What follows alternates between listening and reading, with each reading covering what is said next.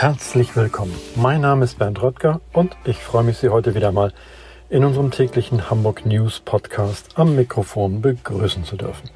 Heute geht es um den Hamburger Hafen, das Kanzleramt und China, die Nachfolge für Hamburgs Ballettchef John Neumeier und Gaspreise, die steigen, weil wir Gas sparen. Aber zunächst einmal wie immer die Top 3 der meistgelesenen Geschichten auf abendblatt.de. Platz Nummer 3. Paradox. Sinkender Gaspreis, Gas- und Stromverbrauch lässt in Hamburg die Preise steigen. Platz Nummer 2 übernimmt Airbus das Gelände der Pelesitas Werft. Und Platz Nummer 1 Kanzleramt dringt offenbar auf Teilverkauf der Hala an China. Kommen wir zu den Nachrichten des Tages. Der Appell der Beschäftigten des Containerterminals Toller Ort im Hamburger Hafen hatte offenbar Erfolg. Das Bundeskanzleramt will dem Teilverkauf an den chinesischen Staatskonzern Costco zustimmen. Das berichten NDR und WDR.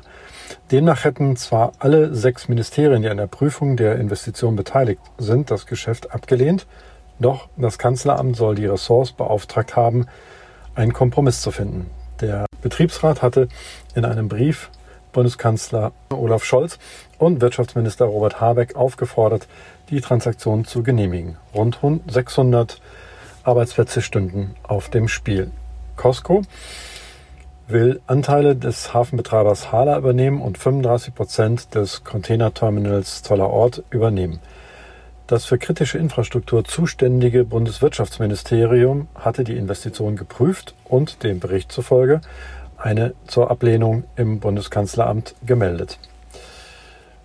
Auch die Ministerien für Inneres, Verteidigung, Verkehr und Finanzen sowie das Auswärtige Amt seien gegen das Geschäft. Sie fürchten, dass China Mitspracherechte bei strategischen Entscheidungen erhält und als wichtiger Hafenkunde durch die Beteiligung politisch-wirtschaftlichen Druck ausüben könnte.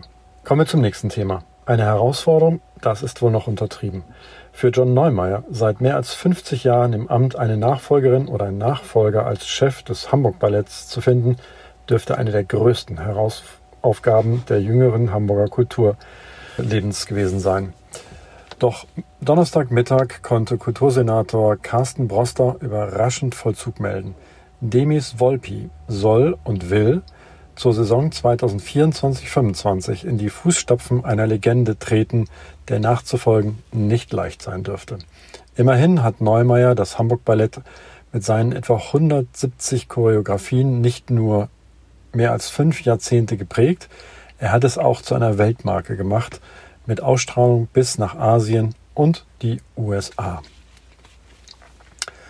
Neuer Kostenschock für Hamburgs Energieverbraucher. Die der Stadt gehörenden Unternehmen Gasnetz Hamburg und Stromnetz Hamburg erhöhen die Netzentgelte im kommenden Jahr deutlich.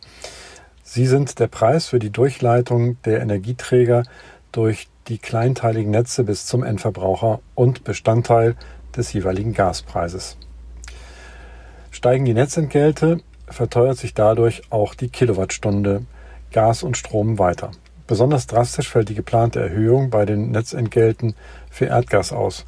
Bei einem Verbrauch von 25.000 Kilowattstunden Erdgas eines Privathaushalts steigen die jährlichen Nutzentgelte in Hamburg nach vorläufigen Berechnungen um 34,1 Prozent auf rund 548 Euro, wenn man die reduzierte Mehrwertsteuer bereits berücksichtigt. Bis zum Jahresende sind nach Angaben von Gasnetz Hamburg noch Änderungen möglich. Der Hinweis kam mit der elektronischen Paketankündigung von DHL. Informationen zu ihrem Zustelltag. Aufgrund des aktuell hohen Krankenstandes kann es zu Verzögerungen bei der Auslieferung ihrer Sendung kommen, hieß es da. DHL kämpft, wie viele andere Unternehmen auch, mit deutlich höheren Personalausfällen aufgrund von Infektionskrankheiten, teilte Pressesprecher Jens-Uwe Hogart auf Anfrage des Hamburger Abendblatts mit. Noch schlimmer sieht es bei der Briefzustellung aus. Corona und andere er Erkältungskrankheiten führen zu akuten Personalengpässen.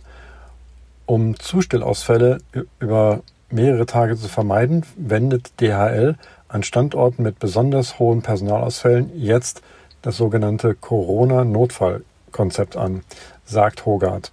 Dies sieht unter anderem vor, dass bei einer werktäglichen Zustellung die Haushalte nur jeden zweiten Werktag Briefe erhalten.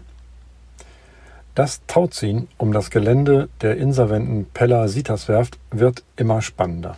Nachdem bekannt geworden ist, dass die Reederei Leis den Schiffbaustandort zusammen mit dem Unternehmen Reboat übernehmen will, gibt es weitere Bewerber. Darunter einer der größten Arbeitgeber Hamburgs. Nach Informationen des Abendblatts hat Airbus Interesse an der ehemaligen Werft angemeldet, um hier einen Betriebshof zu errichten.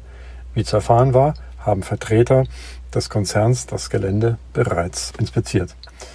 Zum Abschluss habe ich noch eine Podcast-Empfehlung für Sie. Meine Kollegin Insa Gall spricht in ihrem Familienpodcast Morgens Zirkus, Abends Theater mit den Hamburger Kinderchirurgen Till Rausch und Benedikt Douglas Sannwald. Die beiden haben jede Menge wertvoller Tipps für Eltern. Hören Sie einmal rein, es lohnt sich. Den Podcast finden Sie wie immer unter abendblatt.de slash podcast sowie ganz bequem in der eigenen Podcast-App des Hamburger Abendblatts. Von mir war es das für heute. Mir bleibt jetzt nur noch eines zu sagen. Ich wünsche euch, ich wünsche Ihnen einen schönen Abend und bleiben Sie gesund.